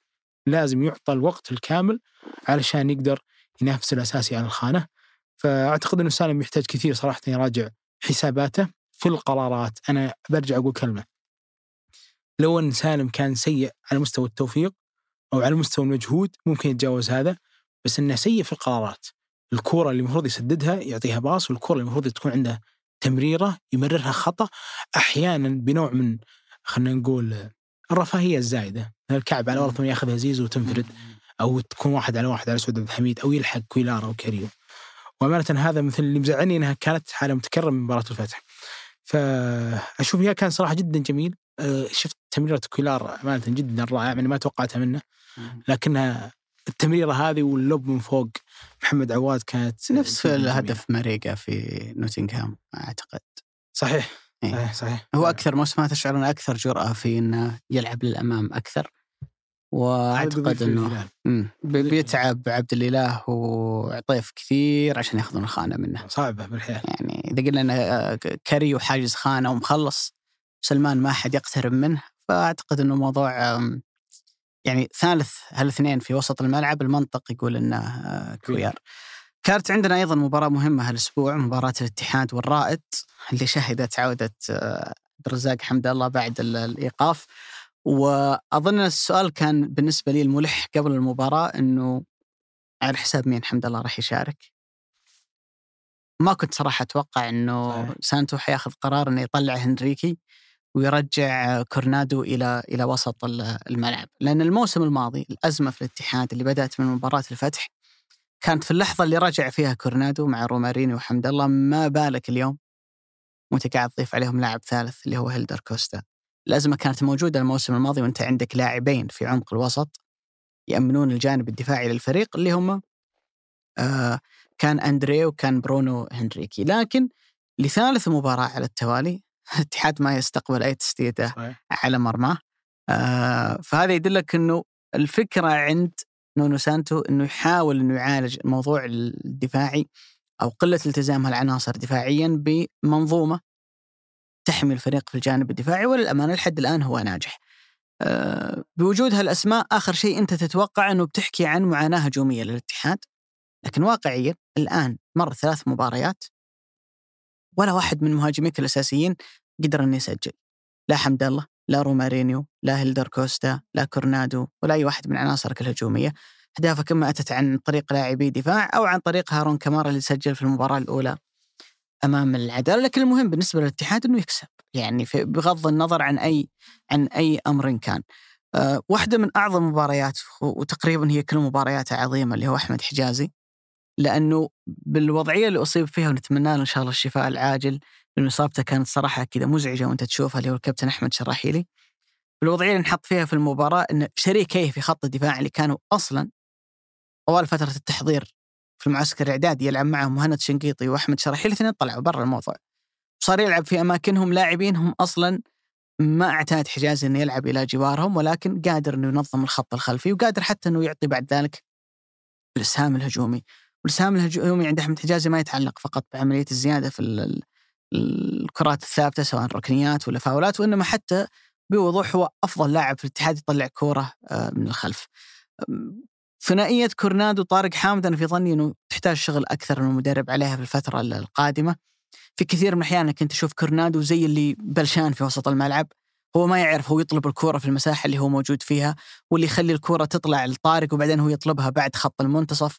حتى لما الكرة تطلع على الأطراف تحس أنه ما في ذاك التناغم الكبير بينه وبين أقرب لاعب. لكن في الغالب الفكرة تدور حول أن كورنادو يستلم الكرة في منطقة متأخرة شوي في دائرة حوالين الدائرة ويحاول بعد ذلك أنه يدور اما عبد الرحمن العبود اللي يكون على أقصى الجهة الثانية فاتح له مساحة أو إنه يخرج الكره بعد ذلك لأي لاعب راجع من الخلف. يستلم وظهر للمرمى سواء حمد الله ولا رومارينيو ولا هيلدر كوستا. الاتحاد ينطبق عليه ما قيل عن النصر إنه عنده يفترض يكون عنده فترة قادمة هامش تطور كبير لكن بامانه البوادر في الاتحاد أفضل بكثير منها في النصر. على الأقل واحد من الجانبين اللي يشتغل عليها كل مدرب الهجومي والدفاعي أنت مميز فيه أنت الأفضل أنت بوضوح رقم واحد في الدوري في هالجانب. لكن تحتاج شغل أكبر على الجانب ال ال الآخر. أه لا يزال رومارينيو صراحة ما هو برومارينيو الأول. أشوف إنه فيه يعني قياسا بالمباراتين الماضية وأنا شفت كل مباريات الاتحاد وعيني تركز بشكل كبير جدا على موضوع الحلول الهجومية. قاعد أشوف الاتحاد صاير أكثر جرأة. يعني عبد الرحمن العبود رومارينيو أي لاعب ثاني لما ياخذ الكورة يحاول دائما إنه يعمل تمريرة إيجابية تمريرة للأمام. يباصي لاعب في الأمام ويطلع بعد ذلك يعمل الزيادة. يحاول الفريق إن يكون أكثر جراه اجريسف أكثر في عملية الوصول إلى مرمى الفريق المنافس. وأنا متأكد إنه الحالة هذه راح راح تفك. يعني ما راح يظل طول الموسم رومارينيو وحمد الله وبقية عناصر هجومية بهذا الإنتاج الهجومي الضعيف. هي مرحلة وبتعدي ولما يبدون هاللعيبة يعطون سهام هجومي متوقع ومنتظر منهم بتشوف إن الفريق قاعد يعطيك نتائج أفضل. الرائد كمنافس أنا أشوف إنه يختلف عن الاتفاق. ما هو من نوعية الأندية اللي بيلعب لك المباراة كاملة في ثلث ملعب الدفاعي بالعكس بوجود لاعبين مثلا لاعب محطه زي تفاريس لاعب سريع في التحولات زي فوزير بيحاول أيضا متريتا موجود على الجانب الثاني إنه كثير يزعجك في الهجمات المرتدة ويبادلك الهجوم تصير المباراه عبارة عن سجال هجمة هنا وهجمة هنا. لكن آه خبر السار بالنسبة للاتحادين عودة حمد الله متوقع إنه بتحل كثير من المشاكل الهجومية. على الأقل في لاعب قناص في ال 18 في لاعب يقدر إنه يمسك لك مدافع مدافعين ويسهل العملية بعد ذلك للاعبين اللي موجودين حول يسار رومارينيو أو هيلدر كوستا. سبع نقاط من تسع للاتحاد ما هي بالبداية المثالية لكن أعتقد إنه الاتحاد واقف على أقدامه. تدري علي أكثر شيء فاجأني في المباراة؟ هذه أول مرة في حياتي أشوف عبد الله حمد الله بعد انقطاع في الفت هذا. بدنيا يعني يعني هو ما توفق في التسجيل بس. والله يا تحركاته وطلب الكورة وحالته البدنية صدمتني. حمد الله لاعب عظيم جدا لكنه يبدأ كل موسم في العادة متأخر بدنيا. حتى لما انتقل للاتحاد وانقطع شهرين أو ثلاث شهور تقريبا ولعب مباراة الرائد اللي كانت في القصيم اللي سجل فيها بالراس كان بدنيا مش حمد الله. كان يعاني. بس هذه المباراة واضح انه نونو سانتو كان شغال عليه. كان يحتري هذا الرجل بس متى يرجع؟ ولا كان مهمله على الجانب البدني. فشفته لاعب جدا فارق في وسط أو في عمق هجوم نادي الاتحاد. شفته يطلب كرة يعني بي يعني خلينا نقول تذكرون حمد الله 2018 19 يطلع على عرض الملعب يطلب الكوره في كل حال. شفته كثير صراحة آه، في حالة جيدة وهذا كان جدا يعني بالنسبة لي ملفت. كان ملفت لي مثل ما ذكرت واظن إن هنريك هو اللي استبعد لكن أعتقد إنه مستويات طارق حامد اللي أشوفه أفضل لاعب اتحاد في الثلاث مباريات على الأقل. كانت تخلي هنريكي يجلس برا. بالتأكيد إنه كورنادو ما راح يكون برا.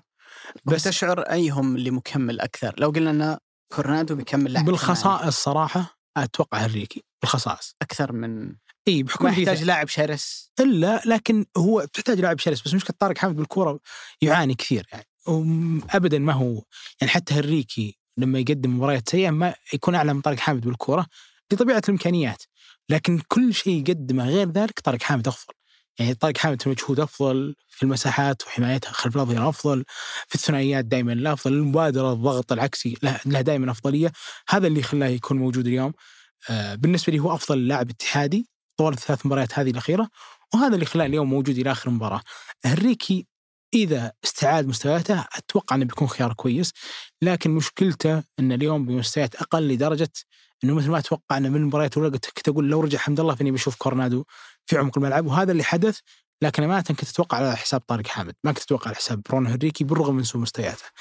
أه لكن في كل هذا كله أعتقد أكثر شيء يطمن الاتحادين إنه في أسلوب في قالب في أدوار واضحة في أسلوب وصول واضح.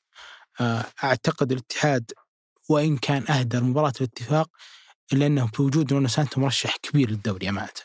ما بعد لعب أي مباريات كبيرة ما بعد خاض لا لكن أنا أشوفه مرشح وبشدة للدوري. ولولا أن ما توقف مهند شنقيطي ولا تعرض أحمد شراحيل للإصابة كنت بقول أجزم انها هي أول يا ثاني. بس هذا النوع من الإصابات أمانة حساس حساس جدا في مناطق حساسة. فإن عداها نونو سانتو وهو وارد ممكن تشوفه الاتحاد بطل للدوري أو حتى ثاني الدوري. هو التحدي بالنسبة له إنه كيف يتعامل مع الإصابات اللي موجودة عنده بحكم الفريق؟ الكل قبل بداية الموسم تكلم إنه ما عنده دكة بدلاء حقيقية.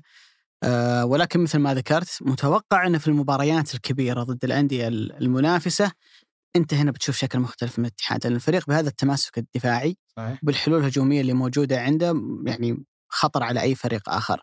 أنا ودي أتكلم عن فريق صراحة هو يعني مكسر كل الأرقام اللي موجودة في الدوري. تسع نقاط شباك نظيفة. هدافي الدوري تنافسوا اللاعبين. جوانكا وكارلوس جونيور كل واحد عنده ثلاث أهداف. تجي لل assist يتنافس اثنين غيرهم. سانتي مينا وابو بنسا كل واحد عنده هدفين assist. تروح للمعدلات الاكس جي الأهداف المتوقعة أعلى اثنين كمان من الاتحاد عفوا من الشباب اللي هم جوانكا وسانتي مينا. وكل ذلك ولازم دائما نختم بهذه العبارة. وبانيجا لسه مش موجود. العم للشمس بالضبط. هذا هذا يطرح سؤال يعني سؤال مهم جدا. إلى متى بيكمل الشباب بهذا الأداء؟ هل هو شيء نتوقع أن نشوفه على مدى موسم ولا هي بداية وبعد كذا الفريق بيتراجع؟ وأعتقد إنه السؤال هذا صعب إنك تعطي عليه جواب واضح. لكن اللي أنا أبغى أقوله عن الشباب إنك تشعر إنه الفاعلية الهجومية هي في أعلى مستوياتها. من لما جاء بانيجا للشباب والفريق ماخذ صبغة هجومية صبغة الفريق اللي يستحوذ اللي يسيطر اللي يفرض شخصيته في الملعب. فريق يصنع الفعل أكثر من كونه يلعب على ردة الفعل وهي نقطة مهمة جدا بالنسبة للشباب. أتذكر آه، خالد البلطان تكلم إذا ما كنت مخطئ في الفترة اللي سبقت تعيين شاموسكا لما كان يسأل عن المدرب الجديد كان نبغى مدرب أسلوبه هجومي يمشي مع الفلسفة أو ال أو ال الشيء اللي تم تأسيسه في الفريق عندنا الفريق ذو صبغة هجومية وأنا أعتقد بوجود لاعب زي بانيجا ما عندك خيار صراحة لانك لانك تستحوذ وتلعب وتحاول بعد ذلك إنك تكون آه هجومي. أنا متفاجئ إن مع فيسنتي مورينو جالس اشوفه يأخذ الموضوع لبعد مختلف تماما لأن التجربة الوحيدة اللي أنا أقدر أقيس عليها أو اللي تابعته فيها كانت مع إسبانيول الموسم الماضي وابدا ما كان يوصف على إنه فريق هجومي. الموضوع ما له علاقة بإمكانيات إسبانيول ولا له علاقة بترتيبه في جدول الترتيب لأنه في فترة من الفترات مع باكو خيمينيز رايو فايكانو كان فريق هجومي مع كيكي سيتين ريال بيتس وقبلها لاس بالماس كانت فرق ذات صبغه هجومية حتى هي أندية خلينا نقول وسط أو مؤخرة الترتيب. مورينو ما كان من نوعية هالمدربين لكن بأمانة الشغل الهجومي اللي قاعد يسويه مع الشباب آه، ملفت جدا. أنا أتوقع إنه بنهاية الجولة الرابعة لما نروح لفتره التوقف ما نبغى نستبق الأحداث لكن متوقع انه الشباب بيكمل على الأقل أول أربع جولات في هالمستوى. تقدر تقول عنه بثقة إنه من هنا لفترة التوقف هو أكثر فريق أقنع في الدوري ال- لحد الآن. كان عندي كذا توجس إنه شلون المدرب بيركب كل العناصر الهجومية هذه على بعض.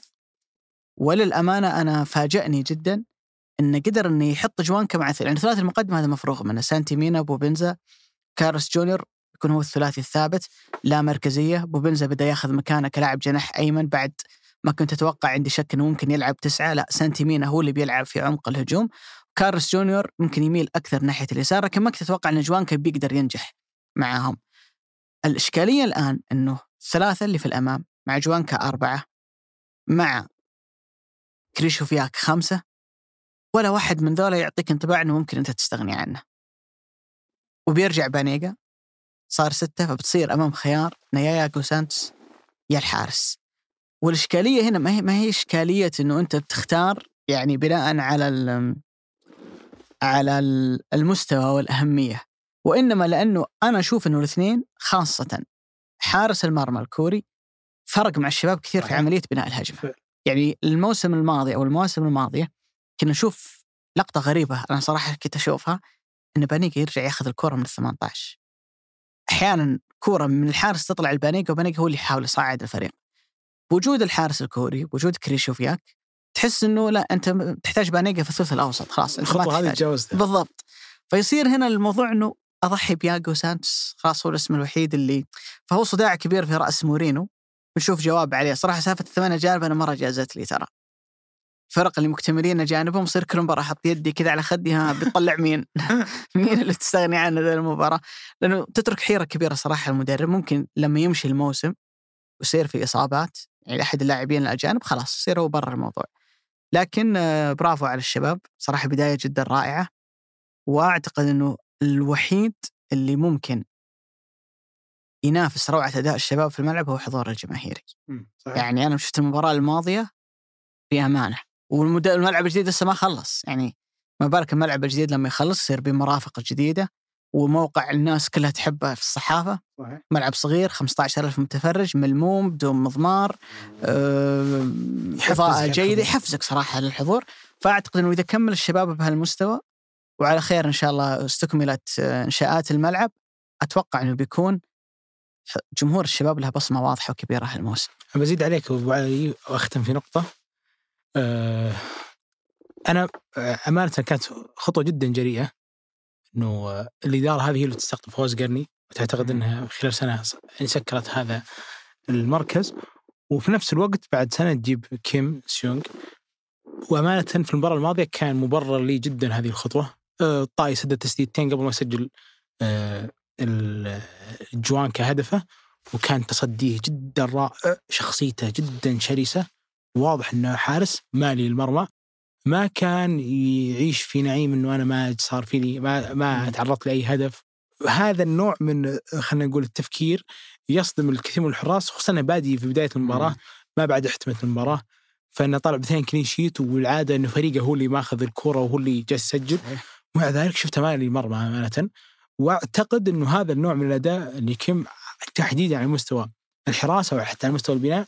بيخلي ياجو سانتوس برا الموضوع. أدري إنه آه يعني بتكون مشكلة في center الملعب سواء نادر الشراري أو حتى لأي center آخر بيلعب في هذا المكان مع حسان تنبكتي. ولكن في نفس الوقت أعتقد إنه هذا الحارس حجز له مكان. ما أتوقع إني بشوف امانه فواز. حتى في بطولة دوري الأبطال طبعا أكيد. بيكون واحد من من ضمن- العنصر الآسيوي. من ضمن الأربعة لأنه العنصر الآسيوي الوحيد. لكنها كانت خطوة جدا ممتازة صراحة إن الشباب يستقطب حارس بهذه الإمكانيات. طيب خليني أختم بسؤال. كارلوس جونيور سانتي مينا وبنزا ودخل معهم جوانكا يعني. مين تتوقع بيختم الموسم بأعلى رصيد من الأهداف الشباب؟ أه، صراحة سؤال جلست أفكر فيه. صعب إنك تراهن على اسم يعني كلهم مميزين الجانب الهجومي. كنت بقول سانتيمينا بس ما أدري عن قضيته. مم. ما أدري ما عن قضيته. هل هو بيكمل ولا لا؟ ما أدري. أه السؤال بيكون أكبر أبو علي إنه في آسيا كيف بيتخلى الشاب؟ عن على الأقل اثنين منهم على الأقل. اثنين منهم. بيتخلى منهم. هذا الموضوع بيخلي صفقة فهد مولد مهمة صحيح. جدا ومستوياتها مهمة جدا للشاب صحيح. أمانة فهد كنوعية ممتاز جدا بس اللي يشوف فهد آخر سنة مع الاتحاد بيشك كثير والحين ينقطع لكنها كصفقة صراحة جدا في محلها. فلو افترض أنه نواف العابد هتم بهبري فهد مولد اثنين منهم يتنافسون أو الثلاثة يتنافسون على مركزين ممكن تؤدي هذا الغرض سواء كانت ناجحة أو غير ناجحة إلا أنها خطوة رائعة صراحة لإدارة الشاب إنها وقعت هذا الكم من الصفقات في هذه الخيارات الهجومية. الفريق بعدين بيقدر يتوازن وأعتقد متى ما توفق في سنوات المحليين بيتوازن كثير جميل. أعتقد إنه يستاهل الشباب هالبداية يستاهل جمهوره آه، هذا التألق. فريق آه، جالس يتطور سنة عن سنة وأعتقد إنه وصل إلى مرحلة آه، جمهور الشباب صار ينتظر من الفريق الكثير وصار ينتظر إنه يشوف نتائج ومستويات وألقاب. لذلك وصلنا إلى نهاية هذه الحلقة. شكرا لكم. شكرا لكل من وصل معنا إلى هالنقطة من الحلقة تحديدا. شكر أيضا لمرام الضبيبان في تسجيل وتحرير هذه الحلقة من الهندسة الصوتية زميلنا عبد العزيز المزي. وفي الإشراف على الإنتاج صالح باسلامه هذا بودكاست مرتدة احد منتجات شركة ثمانية للنشر والتوزيع. شكرا لك أبو سعود. العفو أبو.